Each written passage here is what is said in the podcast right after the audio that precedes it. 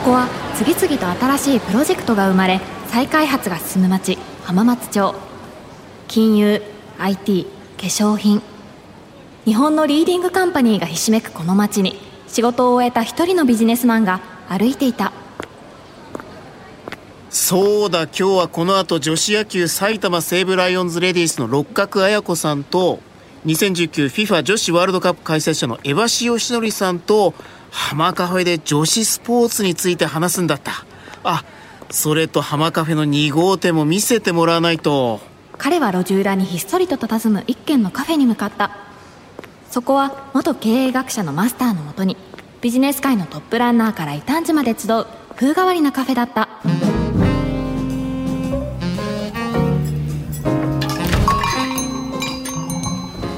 マスターこんばんは。ああすなちゃんいらっしゃい今日この後お見えになる六角さんと江橋さんの話も楽しみなんですけど今日はマスター例の浜カフェ2号店ちゃんと完成してるんですよね。いやもうそりゃもう。もうというか気づきませんでした？ん？っていうことはこの近くにあるんですか？いやいや近くというかなんていうか。ああお二人が見えたからこの話は後にしましょうかいらっしゃいませ。浜松町イノベーションカルチャーカフェへようこそ。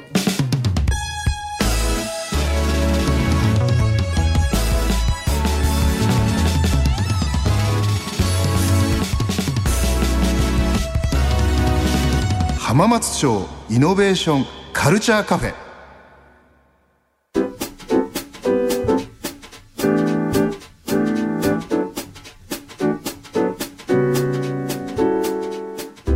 松町イノベーションカルチャーカフェ今週も埼玉西武ライオンズレディースの六角彩子さん。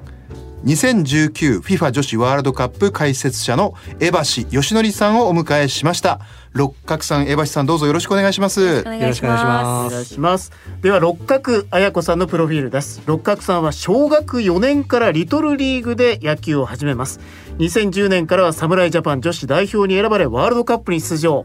その大会では MVP と首位打者を獲得。国際野球連盟から年間最優秀女子選手として表彰されました。その後も女子代表の中心選手としてワールドカップで3度の世界一を経験。現在は埼玉西武ライオンズレディースに所属する傍ら5人制野球ベースボール5の普及にも尽力されています。はい。というわけで六角さんよろしくお願いします。よろしくお願いします。あの改めてあのはい。先週聞いてない方のためにも、まずあの女子野球っていうのが今どういう状況かっていうことと、はい。その中で埼玉西武ライオンズレディースっていうのがどういうチームなのかっていうのを教えていただけますか？はい、えっと、女子野球は今現在すごい人口が増えてきていて、うん。こうまだまだ少ない認知度も低いんですけどもこれから発展していくであろう競技の一つかなって思っています。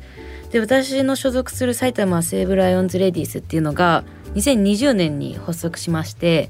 日本プロ野球球団初の公認の女子チームうん、として位置づけとしてはクラブチームなんですけれども初の NPB の名前冠を背負った女子のチームとなってます。もう女子野球ってあの野球人口って今すごい減ってるって言われていて、はい。男男子も含めると、うん。でそこで女子野球にちょっとずつ注目されているあの注目が受けたなんでこうちょっとずつ注目されてきたかっていうと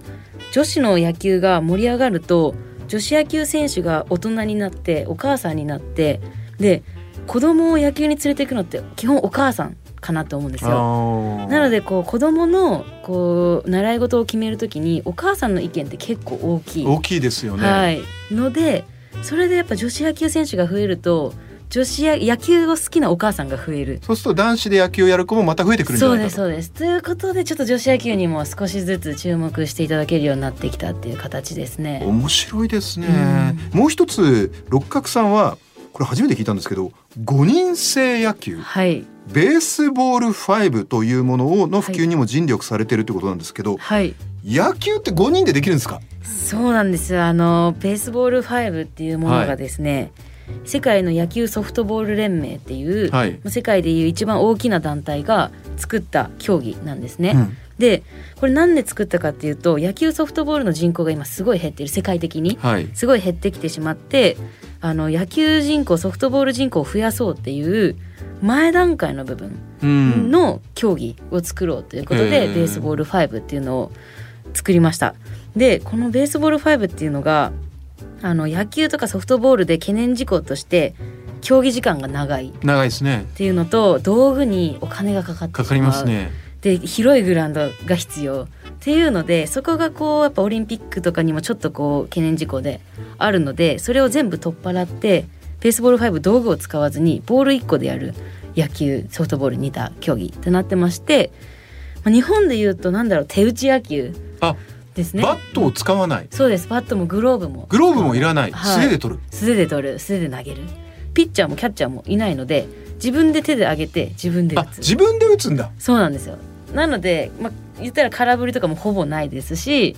スピードがこうどんどんどんどん速いっていうのと塁間が13メートルしかないんですよ。うん。13メートルって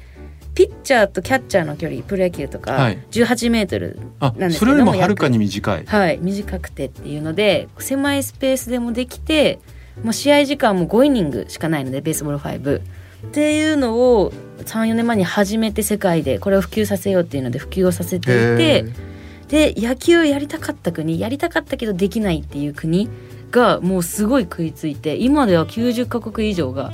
やってますね。ヨーロッパもすごい流行ってますし。そうなんだ。はい。であの2016年のユースオリンピックうん。の正式種目にも決まりまして、へえゆくゆくはオリンピック種目に入るんじゃないか野球が落ちちゃったけどベースボール5は入るんじゃないかっていう。そうですね。はい。っていうので。今面白い知らなかったラグビーも15人制は入ってないですけど7人制がね、オリンピックに入ってますもんね。そっか。江橋さんこういうなんか面白いですね。一個の競技でも例えばうん。サッカーよりもフットサルみたいなそういう話ですようね、ん、そうですね。ここういうことって結構あることあ、えっ、とやっぱりそのオリンピックがあのその参加人数の総数が上限があって、はい。でだから新しい種目を作るにしても人数団体スポーツの人数絞った方がやっぱ入りやすいみたいなところはあるみたいですね。であとはあれですよ。少人数短時間は YouTube で1試合丸々見れたりするんで今。なるほど。うん、そういうそういう意味でも、うん、あのやっぱね長い競技を最初から最後まで目を離さずっていうのがなかなか今なるほど。というわけですでにもうねお話をお伺いしてますけどじゃあもう、えー、こ今回の浜カフェもう一人のゲストは江橋さんはい。ねはい。えーすでにお声は出ておりますけど江橋義則さんのプロフィールです。大学卒業後からフリーライターとして活動し女子サッカーにいち早く注目。女子日本代表なでしこジャパンを含め数多くの取材をされてきました。そうした功績から FIFA 世界のサッカー連盟ですね。FIFA 女子プレイヤーズ・オブ・ザ・イヤーの投票ジャーナリストに選ばれたほか2019年 FIFA 女子ワールドカップ解説者にも就任。また今月8日には小林優吾さん原作の大人気サッカー漫画「青足」のノベライズ版も小学館から発売されています。はい。というわけで江橋さんあのすでにお話しいただいてますが、今週もよろしくお願いします。よろしくお願いします。そして江橋さんね先週ご紹介いただきましたけど今おそらく最もあのねこんな賞もいただくあの受けられるぐらいですからあのまあ女子サッカーにまあ増資が深くてね関係性をお持ちになってる、えー、ジャーナリストであるということなんですが加えてあの今紹介にもありましたけど大人気サッカー漫画の青足。のノベライズ版小説版ですよね。はい。これを江橋さんが手掛けられたんですか？はい、えー、そうです。あの実はそのサッカーライター取材物を書くだけじゃなくて最近はこういうあの創作系もやってましてそれであのまあ青足を小小説版を出そうと会社の方で決まって高校生が主人公のサッカー漫画で、はい。えー熱いのはもちろんなんですけどこのねなんで青足みんなが勧めるかってエモいんですよ絵が。エモい。とってもこう切なかったり優しかったりすごい綺麗でうんそれが感動するんですよねみんなね。なのでこう小説版でもそのエモさを。できるだけこう言葉で文字で表現して小説だからこそ楽しめる青足っていうのを目指して書いてます。エモさをうん。文章で表現しないといけないわけですね。それは相当大変というかご苦労もあったんじゃないですか。そうですね。あの絵を説明しちゃうとつまんなくなるんで、うん。そのその一枚絵をどうだっていうんじゃなくてその流れでこの空気感というか、うん。だからなんていうかね作詞してる感覚です。はい。今回初めてちょっとそういう試みというか意識してやってみましたけど。ぜひぜひ小説でも 楽しんでいただければと思います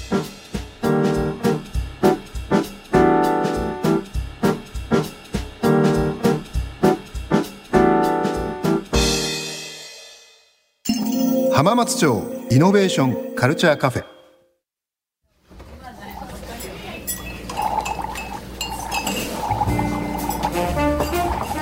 ここからは、えー女子スポーツの可能性というお題で今週もお話ししようと思うんですが今週もさらにもうお一方ご紹介したいと思います。埼玉西武ライオンズレディースの田中美和さんです。田中さんどうぞよろしくお願いします。よろしくお願いします。では改めて田中美和さんのプロフィールもご紹介します。田中さんは小学1年から野球を始め中学からは女子硬式野球クラブのオール K 級でプレー。高校生の時にユース大会アンダー18で優勝し大学2年の時侍ジャパン女子代表に選出。ワールドカップ6連覇に貢献しています。はいというわけで田中さん今週もよろしくお願いします。よろしくお願いします。というわけであの今週から聞いてくださった皆さん、えー、と野球の女子日本代表は今ですねワールドカップ6連覇中と。えー先週もちょっとお話をしたんですが、えっと田中さんと六角さん今チームメイトでいらっしゃって、チームの方はどうですか？この埼玉西武ライオンズレディースっていう、まあ、新しくできたプロプロ化を目指しているチームだと思うんですけどどうですか？チームの雰囲気とかっていうのは、もうとにかくオンとオフがすごいはっきりしてるんで、はい、もうプレー中はもうもう男勝りにもうガッとプレーに集中しはいてやってて、もうすじゃあ練習終わりってなった瞬間まあ女子 女子になる。もう楽しむとこは楽しむみたいな。なるほどなるほどなるほどたそれみんなであ美味しいもの食べに行くとか、はい。基本やっぱ女子野球みんな仲いいんで男性よりはなんだろう仲いいんじゃないかなと思いますけどね わかんないけどわかんないですけど。おっしゃったように、まあ、まだまだマイナースポーツだからこそ本当にここまで一緒によくお互い野球やってきたねみたいなそういうのもあって仲良くなっていくっていう。うんそうですねやっぱ同じような環境の選手たちが多いので、うん男子の中で一人でやってきたとかその分はこう仲間意識が強いんじゃないかなって。なるほど。うん。ちなちなみに江橋さんにお伺いしたいんですけど女子サッカーの方が、なんか例えば女性だからこそなんかみんなチームメイト仲いいとか、うん。うんとね多分 J リーグではやってないだろうなと思うようなことが見えるのは試合が終わった後両チームの選手がお互いの相手のロッカールームに行ってお土産を渡したりしてます。久しぶり。だいたいあの年に2回同じチームと対戦するんですね。はいはいはい。だからそのこっちのホームチーうん。ムホームゲームこっちのホームゲーム。でこう本当こう紙袋みたいな手提げとか持ってうん。トコトコトコっていういう感じがああ仲いいんだなーっていう。えー。うん。勝負事としてのスポーツはもちろん真剣なんだけどす多分ライフじゃないですか人生、うん。自分の人生楽しむっていうのが一番にあるからそれで仲間っていうのもすごくこう打ち解け合ってるのかなーめちゃめちゃすごいな。男子ほどの勝負事だけにもうそれ一辺倒じゃないなんかこうみんなが仲間っていう。というわけでついに大変面白いお話をいただいていますがこんなお三方をお迎えしまして、えー今週は女子スポーツの中でも、えー特に女子スポーツとビジネスをテーマにして女子スポーツがより盛り上がってビジネス的に成功するためのまあこれから未来に向かって女子スポーツをどんどんどんどんもっと盛り上げていくためにはどういうことをやっていけばいいのかだろうかといったことを考えていこうということになるわけですね。じゃあまず江橋さんにお伺いしたいと思うんですが、あのアメリカとかねヨーロッパでも、まあ、女子サッカーはすでに強豪国がいっぱいあるわけですけど日本と比べて女子サッカーの盛り上がり方とか、はい。あるいはまあビジネスとしての、まあ、成功度というかですね。あの盛り上がり度でいうとなんか違いとかっていうのはあるんですか？えーとね、これ違いますね。でん。すごく簡単な言い方をすると、はい。サッカー大好きヨーロッパ人、えー女子サッカー大好きアメリカ人アメリカ人。っていう感じで、えー盛り上がり方はそれぞれ違って日本とも違ってっていう感じで、日本はですね WE リーグというプロリーグができました。できましたよね。それで今1年目のシーズン途中なんですけれど、はい。1試合平均の観客数が大体1500人ぐらい。1500人、はい、アメリカのプロリーグは、えー各チーム大体やっぱり4 5千人は入える。ー、すごい、一つオレゴン州にあるポートランド。はい、ポートランドは1万人ぐらいなんですよ。で時に1万2,000とかも入る。そんなにポートランドだけがアメリカの中でも一人勝ちレベル。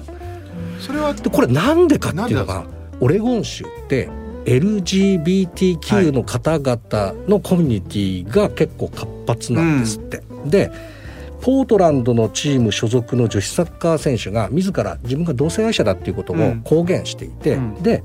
なんていうの？肩身狭い思いすることないわよっていうことをみんなに言ってる。でそれでコミュニティの人たちがじゃあちょっと彼女を応援しに行こう。じゃあ LGBT の方々がそう。が特にサポートしたいってそう。いう。そういう方たちがだからそのスタジアムに来てのびのびとあの週末を過ごすみたいな感じで。なんかねこう社会との連帯。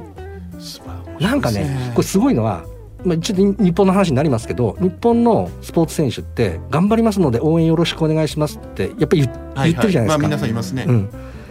アメリカのその女子サッカー選手は私があんたたちのを応援するよって言うんですよ。選手が？そう選手がそのその同性愛の方々も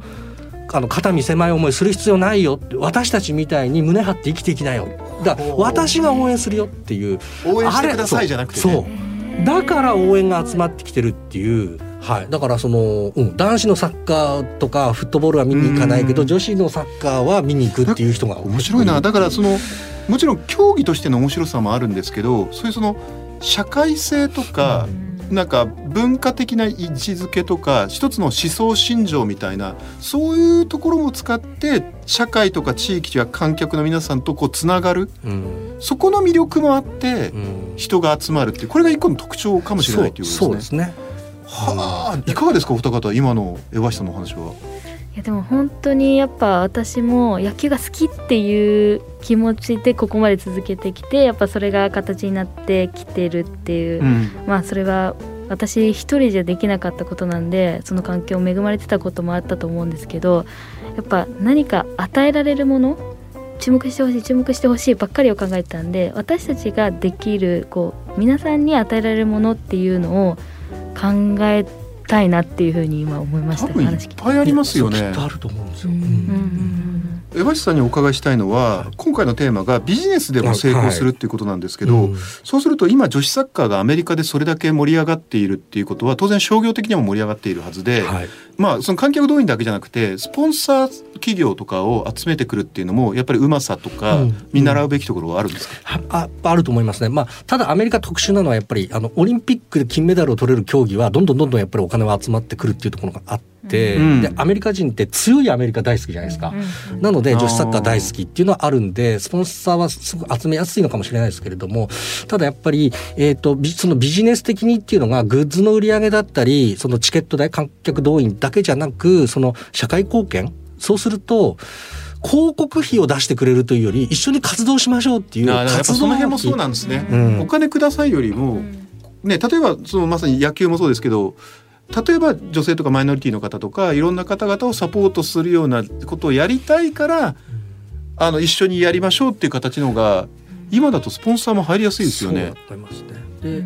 ヨーロッパでもあのビザカードが、うん。えっ、と有名クラブのユニフォームスポンサーここにビザって入ってるチームがあるんですけどそれは女性が会社とかでも自分でカード持っていろいろ決済したりお家で買い物したりでもクレジットカードで決済する、はい。でそのお母さんが握ってるっていう家庭にアピールしたいから男子のチームにビザカードって広告入れるよりも女性がビザカードって書いてあるユニフォームを着てる方がお母さんはカード作ってくれるかなっていうやっぱしそういうのもあってのそういう狙いで、えーロゴを出してるっていう話を聞いたことがあるんですね。なるほだからなんかそのうんやっぱりその女性だからあーそこにこう新しいお客さんを求めたい企業と結びつきましょうっていうそういう営業はすごくありかなと思いなるほどますね。あの逆に六角さんと田中さんにお伺いしたいんですが今実際にプレーをしてチームに所属されてる中であの女子の野球っていうのはこの辺が盛り上がるといいなとかこういうことやっていけばもっともっとこう女子野球が盛り上がって輝くんじゃないかっていうなんか仮説とか問題意識みたいなのってありますか？まあ、一番はやっぱこの選手のプレー見てみたいとかこのかっこいいプレー見てみたいっていうのが一番あると思うと、うんまあ、選手としては技術を上げるっていうのが、まあ、今やるべきことだなと思うんですけど一歩離れてこう一観客として見るとやっぱ他のスポーツのあの観戦とか行くとなんだろうその場に行っただけで楽しいっていうか、はい。なんかエンターテイナー性があるの男性のプロ野球なんか完全にそうですよね。ねはいやあの休憩時間とかね、はいい、ろいろ盛り上がだってたりしますから、ね。球をあんまり知らなくてもそこに行くと楽しいみたいななんかそういう空間がやっぱ他のスポーツあるんで、まあ、そのためにどうやったら見見たいその球場に足を運びたいって思うのかなっていうのが、でも逆に言うとこれ今度また甲子園でもやるわけじゃないですか,、はい。だからだんだんそういった設備が整ったところを使えるようになってきてるから、そういうところで女子野球ならではのなんか仕掛けみたいなのを入れていくといいんですかね。そうですね。あのフェンシングがここのとこあの太田裕樹さんが会長の時はすごくて、今までって本当なんかキンキンキンキンって遠くでやってていつ打ったかも分かんない、うん。いつ相手をついたかも分かんないようなスポーツだったんです。それを変えたいって言って太田裕樹さんがやってたのは選手の心拍数を画面で表示します。だから試合前に選手があこっち緊張してるあこっちの選手相当心拍数上がってるなっていう状態とかだったりとか。ねついた瞬間が分かりやすいように、まあ、床が光るそのついた方の床が光るのはもちろんなんですけどウーハーで音を出すんですよ。低音でついた瞬間ドーンって出るんで体感であついたって分かるっていう空気圧でドーンってくるんですよね。それですごいですね。ねエンタそれはメにそうなんですよ。っていう意味では今田中さんが言ってたなんか見ただけでなんか楽しいじゃないですかっていうのなんかそういうところ。に楽しめるうん同じ緊張感でできるってことですよねそうですねだから心拍数が出てるとあこんなにこう緊張感を共有できるんだっていうのは面白かったですあー面ね。白い六角さんのはいかがですか？やっぱりこうエンターテインメント性っていうのはすごい大事だなと思っていてやっぱり日本ってこう昔から野球中継がテレビであのずっと流れてて、あの男の人がやる野球にすごい見慣れてるうん。国民性だなって思うんですね。なのでこうどうしても女子とこう見た時に、まあ、スピードとかこうパワーとかっていうのはどうしてもまあ見劣りしてしまう。っていう部分はあるのでもちろん選手としてはそこをまあ頑張るっていうのもあるんですけれどもやっぱ他の見せ方男子野球にはない何かっていうのをやっぱり私たち自身がちゃんと見つけて私たち自身が理解した上でそれを見せていくっていうことがすごい大事だと思うので、まあ、そこをまだちょっと探っている最中っていうのはありますね。はいそう考えると女子野球とかも自分たちの日々の練習で能力を上げて少しでもいいプレーをするというのが一番だと思うんですけどやっぱりそういうプロデューサーとか全体の企画をやってこうやったらこの魅力が最大化されるっていうそうそういう人が、まあ、いらっしゃるのかもしれないですけどあのもっと本格的にそういう方がもっともっと増えていくっていうのは大事なのかもしれないですね。でもこれでじゃあタイガースができてでジャイアンツの女子のチームができてきたらだんだんそういう機運が高まってくると思うので各球団で連携して女子野球プロ野球をも女子野球をもっとこういう形で盛り上げていこうっていうで今日いろんなインプットがあったんでそういうことができるといいですよね。はい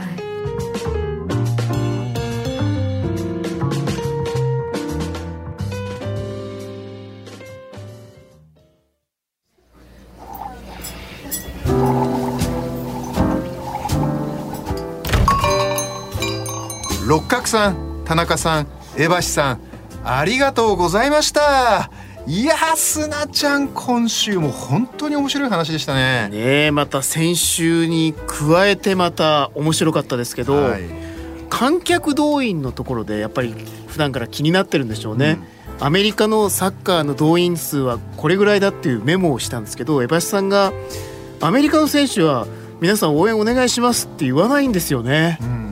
釣った瞬間にピタッと動きが止まって江橋さんの顔を見たんですよね。やっぱこの先がすごい気になったんでしょうね。やっぱりその自分たちが応援してくださいってお願いするんじゃなくてむしろ自分たち選手の方がファンを応援するんだと。そういうまあある意味の主張とか思いとかそういったことがあるから共感性が生まれて結果的にファンを巻き込むっていうことですよね。ですからやっぱりどうしても日本あの日本のスポーツも皆さん応援してくださいとか頑張ります見てくださいっていう受け身なんですけどむしろ能動的に自分たちが発信していくことそれができていけばもっともっと女子スポーツ多くの人を引きつけるのかもしれないですよね。ねえ。いや本当にうなっちゃいましたけど、うん、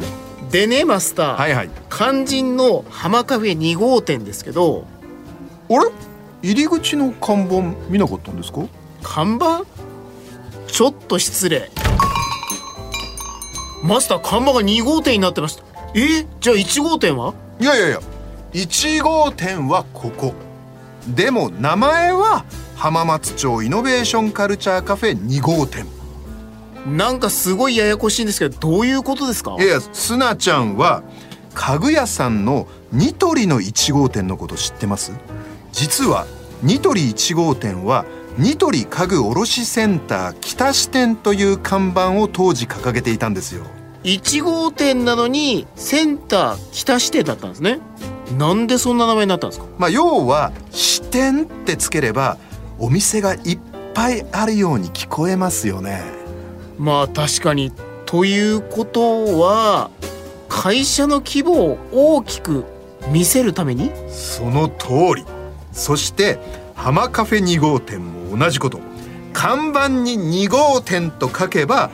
お店が複数あるぐらい人気なんだな。って周りに思われるじゃないですか。いやー自分さすがだな。元経営学者ならではの発想ですよね。いや昔はそれで通用したかもしれないですけどスマホが普及してる今そんな手は通用しないんじゃないですか？うんやってみなきゃわかん。ないじゃないですかはいはいもう今日は閉店帰った帰ったいやちょっとちょっともう人からお金借りといてそれはないでしょ痛い痛い痛い押さないでください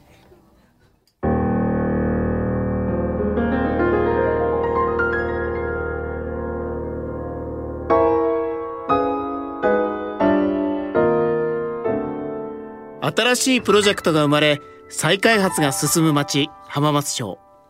その片隅にある浜松町イノベーションカルチャーカフェでは今日も様々なジャンルの熱い議論が交わされイノベーションの種が生まれています。浜松町イノベーションカルチャーカフェ女子スポーツの可能性。出演はお客様埼玉西武ライオンズレディース六角綾子田中美和。2019FIFA 女子ワールドカップ解説者江橋義則。浜松町で働く人文化放送アナウンサー砂山慶太郎。そしてマスターは早稲田大学ビジネススクール教授。入山昭恵でした。